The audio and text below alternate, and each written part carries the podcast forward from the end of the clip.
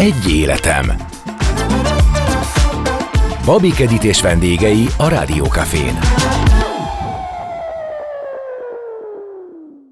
Sziasztok, kedves hallgatók! Babik Edit vagyok, és mai vendégem Dobos Ibolya. Köszöntelek a stúdióban, Ibolya. Én is köszöntöm a kedves hallgatókat, és köszönöm szépen a meghívást neked. Mielőtt belekezdenénk a beszélgetésbe, azt hadd meséljem el, hogy mi korábban nem ismertük egymást, hanem egy nagyon kedves barátnőm hívott el hozzád, azzal a céllal, hogy ott egy szalonban vehetek részt, és Vizin Viktória operaénekesnő lesz az előadó. Én óriási érdeklődéssel mentem, beléptem a te lakásodba, és az ottani élmény messze felülmúlta mindazt, ahogyan én elképzeltem korábban ezt az eseményt. Köszönöm szépen. De még mielőtt erről a szalonról beszélnénk, lehet, hogy a fiatalok már nem is tudják, hogy mit jelent maga a szó, hogy kulturális szalon. Ha nagyon messziről szeretném kezdeni, akkor a 17. században létezett már ez a bizonyos szalonműfaj. Igaz, akkor a királyi udvarokban hívták így ezeket az eseményeket. Aztán 18. században már nem csak a királyi udvarokban, hanem a felső arisztokrácia udvaraiban, házaiban is, illetve a nagypolgárságnak a szalonjaiban is megjelent ez az úgynevezett szalonrendezvény. Talán mindenki hallott már Liszt, Chopinnek a fellépéseiről ezeken a rendezvényeken, vagy Párizsban Debussy körül is egy nagyon komoly művészkör alakult, akik szalonban tárgyalták meg az éppen fontos dolgokat. Talán, ami nagyon érdekes, ezekben a 18. században induló szalonokban, hogy más formátumban működtek, mint előzőleg. Sokkal kötetlenebbek voltak ezek a szalonok, szinte baráti társaságok, ugyanúgy, ahogy tulajdonképpen a mai életben, és a legtöbb szalonban működik ez a kulturális vagy egyéb élet, és igazából a fejlődést mutatták, tehát nem a hivatalos vonalat kaptuk vissza, akár például egy Liszt vagy Chopin egy művészeti oldalon, hanem általában arra használták, hogy az új műveiket, akár írók, akár zeneszerzőkről vagy előadókról legyen szó, mutatták be a kisebb közönségnek, akik között könnyebben fel tudták talán mérni az esetleges siker vagy bukásnak a lehetőségét is. Sőt, én úgy tudom, hogy a gyökerei talán még korábbra nyúlnak vissza, amikor a szalonhölgy még az ágyában fogadta a vendégeket, és társalogtak, körbeülték, és így társalogtak. Ugye ezek voltak a kezdetek. Ez így van. Tehát akkor még így volt, és hát ez elég furcsa most elképzelni, mondjuk én így fogadnám a vendégeket. De igen, a 17. században a szalon élet az így folyt, de ez kifejezetten a királyi udvarokban. Igen, és aztán később jött az, hogy különböző étkezéssel kiegészítették reggelivel, vacsorával, ebéddel, és ez is része volt. Igen, tehát étkezésre is használják. Így van, a gasztronómia, tehát a teázás, a kávézás kultúrája például abszolút ezekből a szalonokból indult el. Említetted Párizs, de szintere volt a szalonoknak London is, igen, Bécs és Pest is. Igen, ott inkább a kávéházakban működtek ezek a szalonok, de hát aztán kimentek persze a polgári lakásokba is. Híres magyar zeneszerzők és művészek is szerveztek a lakásukba ilyen eseményeket. Kodály például, így van. Kodály és felesége. Hubai Jenő hegedűművészről is olvastam, hogy ő is. És ugye nekik mondjuk kifejezetten az volt a céljuk, hogy a tehetségeket meg tudják mutatni. Bizonyám. Na és még mielőtt rátérnénk a te indítatásodra, én úgy tudom, hogy itt nemzetenként is különböző attitűddel indultak ezek a szalonok. Az angoloknál elsősorban a beszélgetés kultúráját szerették volna kiforralni, a franciáknál ott a társadalmi különbségek kiegyenlítése volt a cél. Bizonyám. Aztán a németeknél ott a hazafiasság, ugye ott volt egy másfajta szemlélet, és a bécsi és a pesti szalonok, azok pedig kifejezetten a zeneművészet köré épültek, és ez volt a mag. Is, de a zeneművészet volt a fő, és annyit még hozzátennék, hogy Németországban például Wagner igen megosztotta a szalon közösséget, tehát akkor is egy megosztó személyiség volt, úgyhogy sok érdekesség van, hogyha valaki úgy utána néz, hogy kik léptek fel szalonokba, és milyen volt a fogadtatásuk. Akkor kukkantsunk most be a te legutóbbi szalonodba, ahol Vizin Viktória operaénekesnő volt a meghívott vendég. Mutasd be ezt az estét, mi minden történt ott. Viktória most Chicagóban él, 23 éve Amerikában él, magyar származású, metropolitán, a New York-i metropolitán operaénekese, és ha jól tudom, akkor ő énekelte Carmen szerepét a legtöbbet a világon. Tehát ennyit tudtam Viktóriáról, amikor egyszer kaptam egy telefont, és Viktória menedzsere volt, és engem keresett, és megkérdezte, hogy mit szólnék én hozzá, hogyha európai turnén van Viktória, és esetleg felléphetne az én szalonomban. Hát mondom, ez óriási, nagyon szépen köszönöm, ez egy nagy megtiszteltetés, de az a helyzet, hogy mi ezt nem tudjuk megfizetni, és akkor mondták, hogy hát itt most a pénzről szó nincs, ők csak azt kérdezték, hogy mit szólnék az ötlethez, és mondtam, hogy hát boldogan fogadjuk, éjjel-nappal, bármikor, amikor csak jön. Tehát ő jelentkezett hozzád, igen, ezek szerint ilyen híre volt már a szalonnak? Igen, mert hogy ők ezt hallották, a szalonnak a hírét, és akkor egyeztettünk időpontot úgy, ahogy kellett, és hát iszonyatosan izgult mindenki, és teljesen csak ilyen VIP-s embereket mertem fogadni, mert hogy hát egy Viktóriához ugye nyilvánvaló, hogy valamit nekem is kellett domborítanom, és megjött Viktória, egy olyan személyiség, akit az ember egy másodpercig nem tudna elképzelni, hogy belép az én szalonomba, és mint hogyha 66 éve ismernénk egymást, úgy köszöntött, és úgy beszélgettünk. Tehát emberileg egy fantasztikus kapcsolódásunk volt, de Viktória ilyen személyiség, tehát ezt nem én hoztam ki belőle, hanem aztán a későbbiek folyamán, miután annyira nagy barátság lett, hogy Viktória, amikor Magyarországra jött, akkor mindig előtte írt nekem, hogy Ibolya, szeretnéd, hogy énekeljek? Hát persze, hogy szerettük volna. A legelső alkalommal, azt hiszem, mi 7:30 szoktunk este kezdeni, olyan 8:30-9 körül vége volt az előadásnak, és Viktória 1 órakor ment el tőlünk, mert egész addig beszélgetett az emberekkel, és hát mindenki nyilvánvaló kíváncsi volt. Tehát ő egy ilyen személyiség, egy nagyon, nagyon nyitott, és nagyon érzékeny arra, hogy a szeretetet, vagy a tiszta emberi érdeklődést fogja. Mégis, Ibolya, hogy kerültek ők hozzád? Hogy hívott föl téged a menedzser? Van neked valami zenei kötődésed? Zenei kötődésem, igen. Családon belül is már egy komoly zenei kötődés van. Szabó Marcell zongoraművész, Junior Prima díj zongoraművész az én fiam, és tulajdonképpen ő azt szokta mondani, hogy ő azért lett valószínűleg zenész, mert hogy ő az anyukájának a pocakjába is már komoly zenét hallgatott. Én meg azt szoktam mondani, hogy én lehet, hogy azért ismerem ennyire a komoly zenét, mert hogy a fiam komoly zenész lett. Tehát ennyi a kötődés, és igazából mindig nagyon szerettem az irodalmat, egy időben, gimnazista koromban még irodalomtörténész is szerettem volna lenni. A komoly zene meg az életem volt mindig. Az, hogy téged fölhívott Viktória menedzsere, ahhoz kellett, hogy legyen valami kapcsolat. Hát, mert akkor azért már folytak komoly előadások, komoly meghívottakkal, és azért ennek híre ment. Tehát ha most azt mondom, hogy például Vásári Tamás ott volt a szalonunkban, csüngtek a lámpán és mindenhol, vagy hogy ne csak komoly zenével kapcsolatosat mondjak, V. Majzik Mária, aki a himnusz szobornak az alkotója, ő is tartott nekünk egy estet, vagy csináltunk mi olyat is, hogy a reneszánsz udvar nyáron, amikor 7 képzőművész, festőművész hívtunk meg, és a kertünknek a különböző szegletébe 6-7 képet állítottak ki, kiskosár sajtos pogácsával, és akkor ott mesélt magáról, meg a képeiről. Tehát nagyon sok érdekes dolog történt, és azért ennek úgy híre megy, és miután a munkám kapcsán is nagyon sok embert ismerek, és természetesen a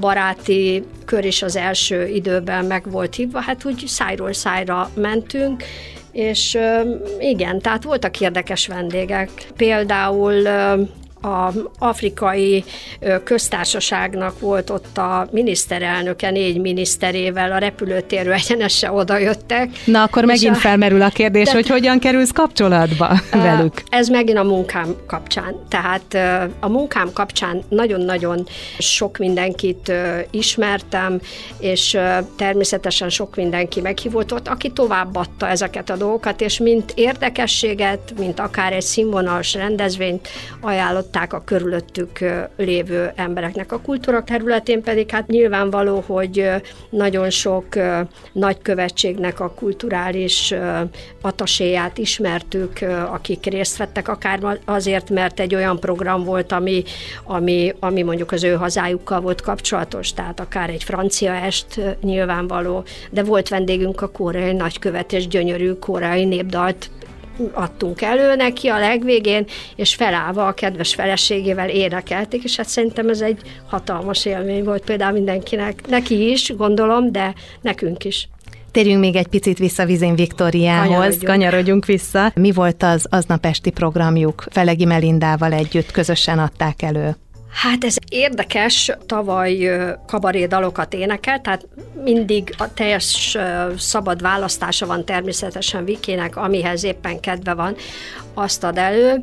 És most mondta, hogy annyira szeretnék valami nagyon bensőséges, intim kapcsolatot a közönséggel. Ő most arra gondolt, hogy szeretne egy verses, prózai, de persze természetesen dalokba foglalt estet, ami az ő lelki világát tükrözi. Aki vele volt, Fellegi Melinda, ő már szintén többször járt a szalonunkban, Viktóriát kísérte, bár én ezt nem szeretem, azt hiszem ott a szalomban is elmondtam, hogy kísérte, mert úgy gondolom, hogy az énekes mellé a kíséret az egy kamara muzsika, tehát aki ott zongorázik, az egy egyenrangú művész az énekessel. Úgyhogy Fellegi Melinda volt, akit eddig mindenki úgy ismert, mint aki a zongoránál szokott játszani, és hát most nagy meglepetésünkre, mint írót is tulajdonképpen Viktória mutatta be, mert az ő írásaiból olvasott fel, illetve sajátjaiból is. Vizin Viktóriával az est vége felé visszahúzottunk egy szobába, de azért még beszűrődött az ott lévő vendégeknek a beszélgetése. Hallgassunk bele, hogy Viktória mit mesélt a szalonban az éneklés közben megélt intimitásról, a műfajok sokszínűségéről és az utánpótlásról, ami nem csak a saját gyerekeit jelenti, akik szintén erre a pályára léptek, hanem arról a hozzáállásról, szemléletmódról, gondolkodásról, ahogy a Chicago-i Egyetemen a rábízott gyerekekkel foglalkozik. Mai nap én egy felolvasó dalestet adtam. Volt egy egyszavas címe, gyűjtőszava, titkaim. A titkaim eléggé sejtető, hogy mik egy érett nőnek a titkai. Talán a Bartóki, Balázs Bélai Kékszakálú hercegvárát tudnám nőivé átfordítani, és nyitogattam az ajtóimat. Hogy fogadta a közönség? Hatalmas csenddel, de egy idő után volt az a pillanat, amikor muszáj volt tapsolniuk, ez a csókária volt a Sámson és Delilából. Nem először szerepeltél már itt ebben a szalomban. Hogy éled meg az itt létet? Mi az, amiben más, mint amikor a nagy színpadon állsz? Az az igazság, hogy én most már lassan 30 éve professzionálisan űzöm ezt a szakmát, ami az életem részévé és sejtjeimmé nőtt ki, és terjeszkedett belülről kívülre. Úgyhogy nekem ez nagyon fontos, hogy egy intimitást tudjak létrehozni. A nagy színpadon van közöttünk egy hatalmas nagy színpadi árok, és egy ilyen felolvasó esten, vagy hogyha nem felolvasok, csak idejövök, és egy szalonban előadok közel 60-70 ember előtt, akkor azt érzem, hogy velem rezegnek, velem vibrálnak, érzik, értik, akarják tudni és akarják érezni, ami vagyok, aki vagyok. Áprilisban, amikor itt voltam, akkor kabaré estet tartottam. Én 23 éve kinn élek Amerikában, és ugye tanítok is két egyetemen is, és velük tanulom azt a fajta kortárs irodalmat, ami akarva-akaratlanul Amerikában a jazz felé fordul. Tehát hihetetlen, hogy Britainnek is vannak kabarédalai, és a Britain kabarédalokból is énekeltem, és hát természetesen ott van az amerikai Balcom, ami hihetetlen nehéz. Nehéz, mert könnyűnek kell, hogy tűnjön, de közben zeneelméletileg kielemezve kutya nehéz.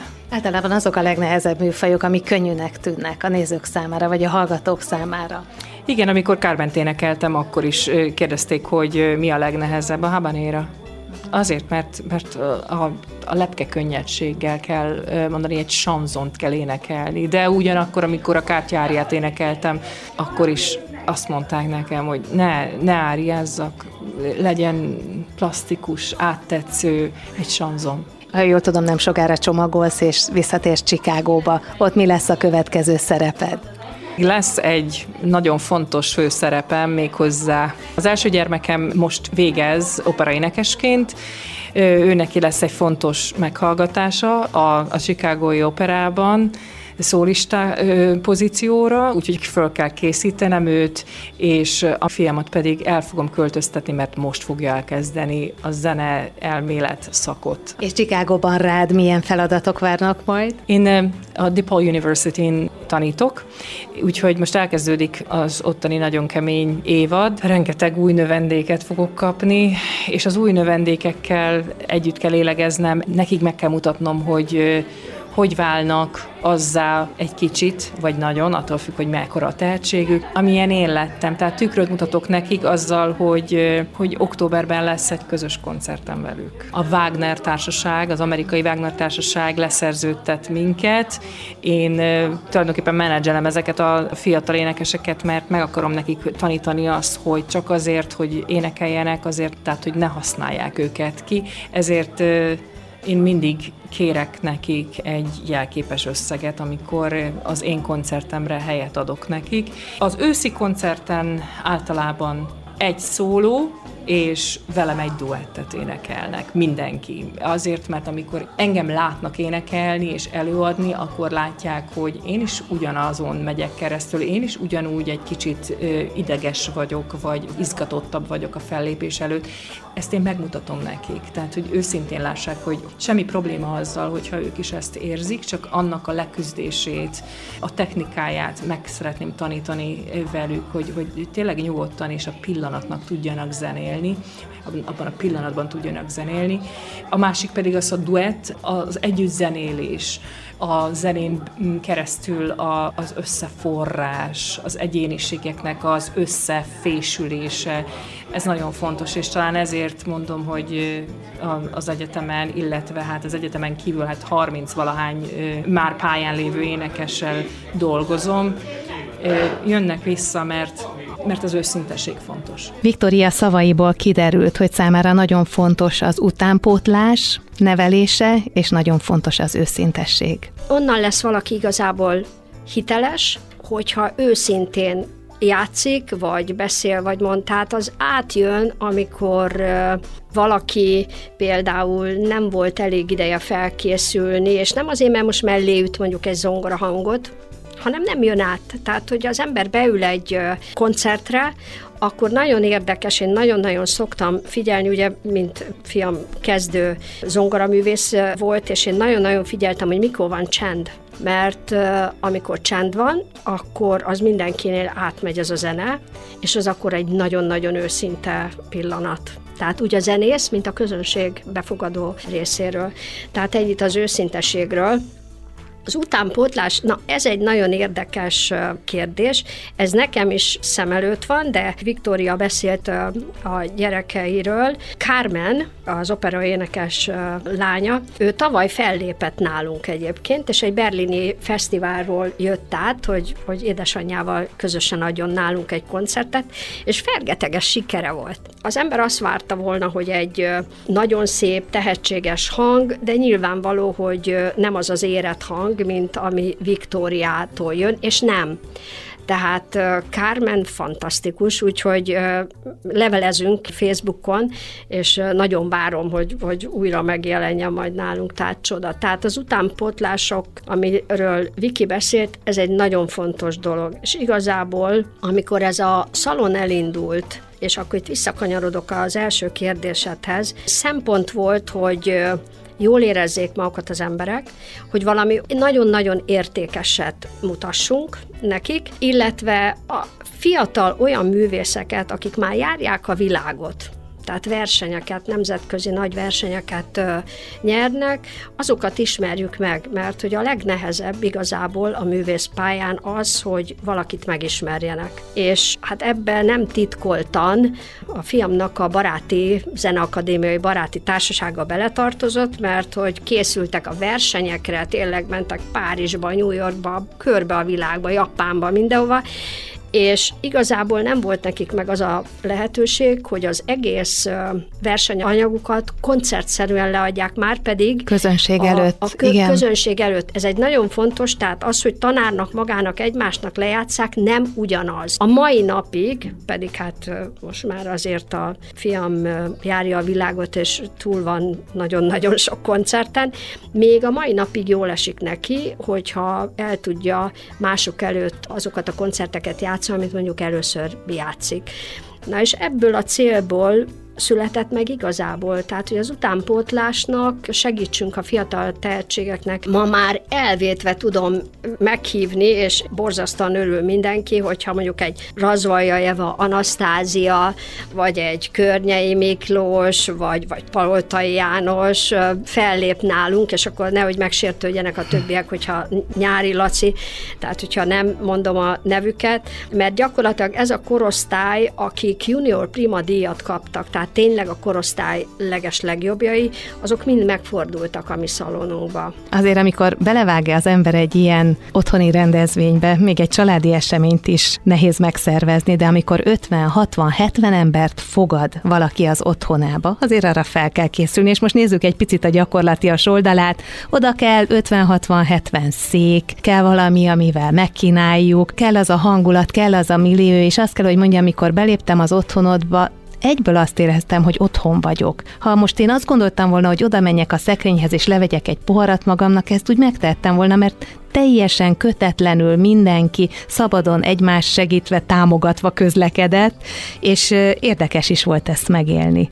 Jó volt megélni. Szóval hogyan készülsz? Honnan van ennyi széked? Most csak egy ilyen kis... A legtöbben 84-en voltak a koncerten. Hát akkor gyakorlatilag a lépcsőkön és mindenhol, tehát a konyhai székeken, zsámolyokon, párnákon, mindenhol ültek.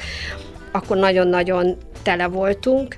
A székeket, hát viszonylag nagy a lakásunk, tehát sok székünk is van, de azért én időről időre nézem az antikvitásokat, és hogyha ilyen jobbféle székeket találok nagyon-nagyon olcsón, akkor én azt úgy beszoktam szerezni, és akkor azok úgy el vannak téve, deponálva vannak, remélve, hogy egyszer lent az alagsorba tudok egy még nagyobb szalont csinálni, és akkor nem kell a székeket pakolni, mert azért ez egy fárasztó dolog. Igen, ezt érezted, ezt sokan mondják, hogy amikor belépnek, akkor mindenki úgy érzi magát, hogy otthon van. Azért azt el kell mondanom, hogy a szalonnak a közönsége az úgy indult, Kelembölgybe indítottuk, és baráti körrel. És ahogy szélesedett, én mindig azt kértem, hogy elhozhatod a barátod, de két ember kell, hogy valakit beprotezsáljon hozzánk, mert hisz te láttad, hogy a lakásunkban én semmit nem tettem el, tehát minden úgy van, ahogy, és tényleg a legnagyobb szeretettel fogadok mindenkit, és valószínűleg ezt érzik. Az, hogy ott látod a süteményeket, meg az innivalókat, az pedig egy fantasztikus dolog, mert nálunk nincs belépő természetesen, tehát nálunk ingyen hallgatják, vagy jönnek ezekre a rendezvényekre, viszont mindenki süt valamit, vagy hoz egy finom üvegbort, az ki van adva, hogy nem lehet vásárolt sütemény. Tehát, hogy ott benne kell lenni abba, hogyha valaki hoz, nem kell természetesen, mert nem mindenkinek van ideje, meg is kukulnánk, hogyha ennyi jönne, de hogy a szeretete benne legyen, hogy azt ő csinálta. Nem véletlenül kérdezgettem most ennyit a lakásról, az enteriérről, magáról, arról a hangulatról, amit az otthonot sugall, ugyanis Fellegi Melindával is beszélgettem, aki zongorán játszott Vizin Viktória előadása alatt. Melindával a házat kertjében beszélgettünk már az előadás után, úgyhogy kabócák kísérték muzsikaszóval a mi beszélgetésünket. Melindával a közönséggel és Viktóriával való kapcsolatáról, arról, hogy ők hogyan készülnek a szalonra, a régi értékek ápolásáról és egy misztikus titokról is beszélgettünk. Melinda kísérte Vizin Viktóriát zongorán, de úgy tudom, ez az ismertség mélyebb és sokkal régebbre nyúlik vissza ennek a gyökere. Először is egy iskolába jártunk, Kecskeméten a Kodály iskolában, és ő pár évvel fölöttem járt akkor gimnáziumban. Az énekesek régen nem úgy volt, mint most, hogy a szakgimnáziumokban már elkezdenek 14 évesen énekelni, hanem egy érett hangot hall az ember rögtön. Bár Viki ilyen szempontból kivétel volt, mert egy érett női viselkedéssel őrzseként a Kecskeméti Színházban, de akkor azt hiszem 11 vagy 12 éves volt, és hát hihetetlen reveláció volt egyszerűen. Az ő nőisége és gondolkodása és hangja és mindene, az nekem az kislányként olyan impulzus volt, ami nagyon meghatározó. És aztán az élet így hozta, hogy ő keresett meg engem, hogy Ibolyánál a szalomban énekeljünk pár évvel ezelőtt, és ezt most már ismételjük, azt hiszem 4-szer vagy 5-ször, idén 2-szer is tudtunk együtt muzsikálni, mert szerencsére sokszor hazajön, hát egyszer biztos Amerikából, de van amikor 2-szer is egy évben, és mindig új műsort eszel ki, és azt hiszem, hogy ilyen személyes még talán soha nem volt kettőnk között, mint ez a mai este. Mi volt ennek a titka? Mind a ketten írunk is, és az az igazi női írás, ami lehet, hogy hátborzongató is tud lenni, hogy annyira közel jön valakinek a személyisége, de itt ezt meg lehet tenni, és attól is ilyen, hogy a közönség soraiban, akik ülnek, mert szinte olyan, mintha ismerném őket, pedig csak pár szót beszélünk a koncert után, de egy közönségnek a lélegzetvétele, vagy éppen lélegzet visszafolytása is inspirálja az előadót, és itt ezt ebben a személyes térben gyönyörűen meg lehet tenni. Hogy szoktál érkezni ide a szalomba, és hogyan távozol? Először is, ami talán ilyen műhelytitok, de hogy mi igazából ezért nem tudunk próbálni, csak aznap, amikor ide érkezünk. És mind a ketten külön felkészülünk. Ez a fajta irodalom számomra azért új, mert nagyon ritka a mezzo-szoprán és az alt hangfaj, az sokkal ritkább, mint mondjuk a szoprán, és bár én énekeseket kísérek rendszeresen, de ezzel ritkán van alkalmam találkozni, és ez egy másfajta szereptípus. Tehát ezek az áriák vagy dalok, amik erre a hangfajra íródnak, azok ilyen nagyon, nagyon mély, nagyon bölcs, nagyon drámai sok esetben, és ez szerintem Vikiben is megvan, meg bennem is, de hogy összejövünk, és van rá egy ilyen körülbelül egy órácskánk, amikor végigmegyünk a műsoron. Tehát ő ma már ezt másodszor énekelte el. Tegnap este megmondta, hogy az én írásaim közül mit szeretne felolvasni, de nem hallottam, hogy mondja el.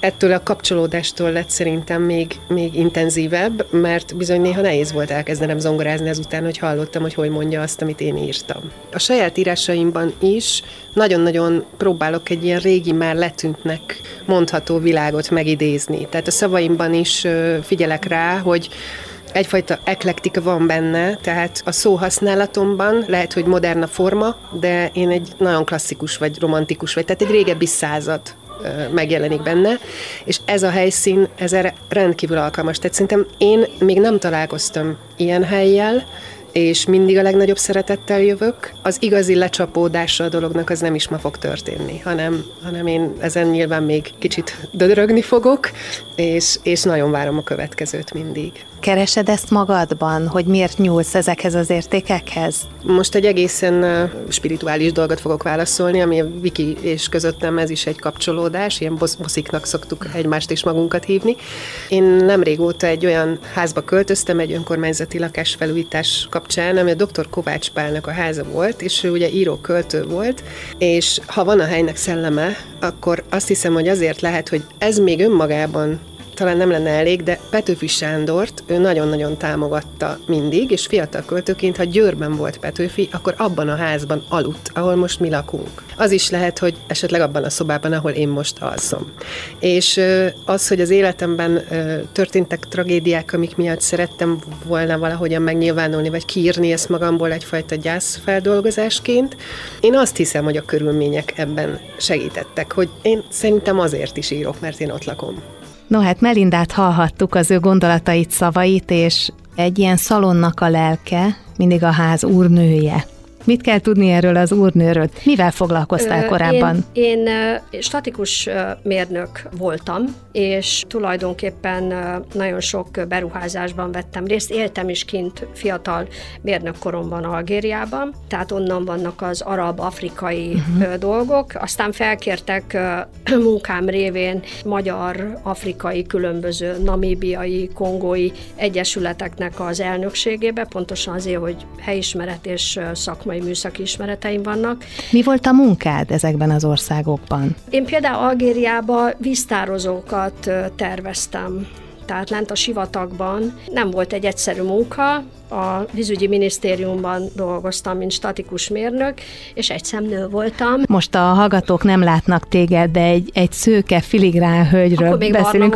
Lehet, hogy akkor még barna volt, de akkor is egy fiatal hölgy, azért az arab világban kell, hogy vezessen, azért ott gondolom, hogy nem kevés embert. Nem bizony. Ez kihívás lehetett neked. Bizony, nem volt egyszerű az élet. Én sokszor, amikor erről beszélgetek emberekkel, azt mondom, hogy itt kellett megtanulnom az életet, itt kellett megállni a helyemet, hogy nőlétemre egy arab országba egyedül, mint az ujjam, és hát tegyük hozzá, hogy közel nem volt, amikor kikerültem, olyan jó a francia nyelvtudásom, mint amilyen kellett volna, hogy legyen, tehát még ez is egyfajta küzdelem volt, de hát nagyon remélem, hogy megálltam a helyem, legalábbis a kinti vízügyi miniszter az egyszer a főnökömmel szemben megvédett, úgyhogy ez nekem egy nagyon nagy elismerés volt. Igaz, hogy utána rám se nézett többet az arab főnök, de nem piszkált. Tehát innen jönnek ezek a fajta, tehát ami a műszaki életemből van kapcsolat. Aztán én egy kicsit kirándultam még az életbe, amikor a gyerekeimet szültem, akkor én elhagytam ezt a pályát egy majdnem 15 évre, és egy nagy álmomat valósítottam meg. Divattervezéssel foglalkoztam. Meredekváltás volt ez is. Meredekváltás, de azért, hogyha valaki a múltat ismeri, akkor nem állt ez tőlem távol, mert én gimnázium végén az iparművészetire jelentkeztem divattervező szakra, csak azt mondták, hogy túl műszaki a rajzom, és menjek inkább építésznek. Viszont az építész az olyan nagyon csajos valami volt, és akkor már úgy látszik, akkor is ilyen okos voltam, és akkor mondtam, hogy hát mégis valami férfiasabb dolgot kéne tanulni, és így mentem tulajdonképpen a mélyépítő szakra, tehát hogy statikával foglalkozzam. Amikor kiruccantam a divat világában, nem mesélem, mert nagyon hosszú történet lenne, de végül is ott is annyira a szenvedély űzött, nem tudom másképp mondani, hogy Magyarország egyik legnagyobb textilcégét raktuk össze a férjemmel, és hát én egy nagyon-nagyon jegyzett divattervező voltam, a C'est la Vie volt a márka nevünk, és én Angliába, New Yorkba állítottam ki, Bermudákra vitték, Amerikába rendeltek, Angliába, Franciaországba, Máltára, meg jó fene tudja még, hogy hova. Tehát nagyon-nagyon sok helyre kértek a kollekciómból, és hát akkor egy nagyon üdvös divattervező voltam. Aztán, amikor már nagyon elment ilyen iparos, nagyipari dologba az egész, és nem a tervezéssel kellett foglalkoznom, hanem a cégnek a vezetésével, és nagyon-nagyon sok műhelyünk volt, üzemünk, akkor már nem vonzott annyira ez a dolog, mert elvette attól az időmet, amiért az egészet kezdtem. A kreativitást. Igen, és ha valakinek én innen a rádióm elől tanácsot adhatnék, akkor azt mondanám, hogy az életbe soha ne úgy válasszon meg egy foglalkozást vagy szakmát, hogy ott mennyit lehet keresni, hanem hogy mit szeret. Mert én mindig azt éreztem, hogy amit én igazán szenvedéllyel csinálok, és abba tényleg maximálisan oda rakom magam, ott én megtaláltam az anyagi számításaimat. És ez egy nagyon fontos dolog, és soha, de soha nem volt szempont, hogy most azzal mennyit keresek. Csináltam méregdrága kollekciókat, amit gyakorlatilag haszon nélkül adtuk el, mint egy reklámot az üzlet tulajdonosoknak. Tehát nem a pénz vonzott, hanem valószínűleg a pénz jött hozzám, mert hogy úgy csináltam, ahogy. Hallottunk már az alapvilágról, hallottunk a divatvilágáról, és aztán most, amiért mi itt beszélgetünk, az mégiscsak ez a szalonélet, ez a kulturális szalonélet, aminek te a házigazdája vagy. Mit ad neked ez a mindennapokban, Ibolya?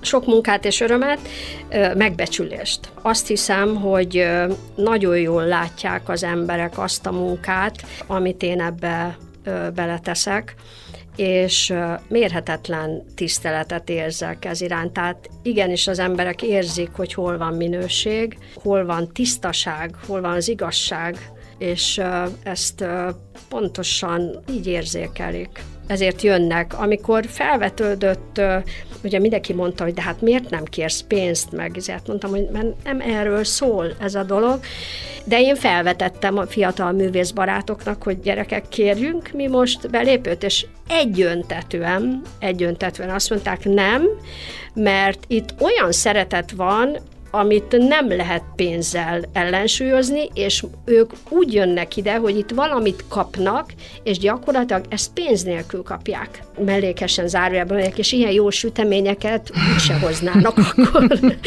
És minden érték a helyére kerül és azonnal. És minden érték azonnal a helyére kerül, így van. Dobos Ibolyának nagyon szépen köszönöm a mai beszélgetést, örülök, hogy itt voltál.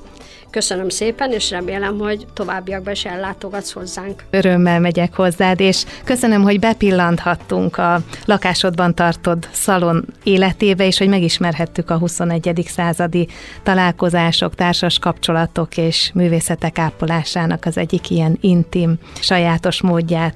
Sok örömteli szalont kívánok neked, és sok vendéget. Köszönöm szépen. Kedves hallgatók, tőletek is búcsúzom, veletek egy hét múlva ugyanekkor ugyanitt találkozom. Babik Editet és az Egy életemet hallottátok. Sziasztok! Ez a hátralévő életed első napja. Egy életem. Babik Edit magazin műsorát hallottátok. Megtaláljátok a Rádió Café 98.hu-n.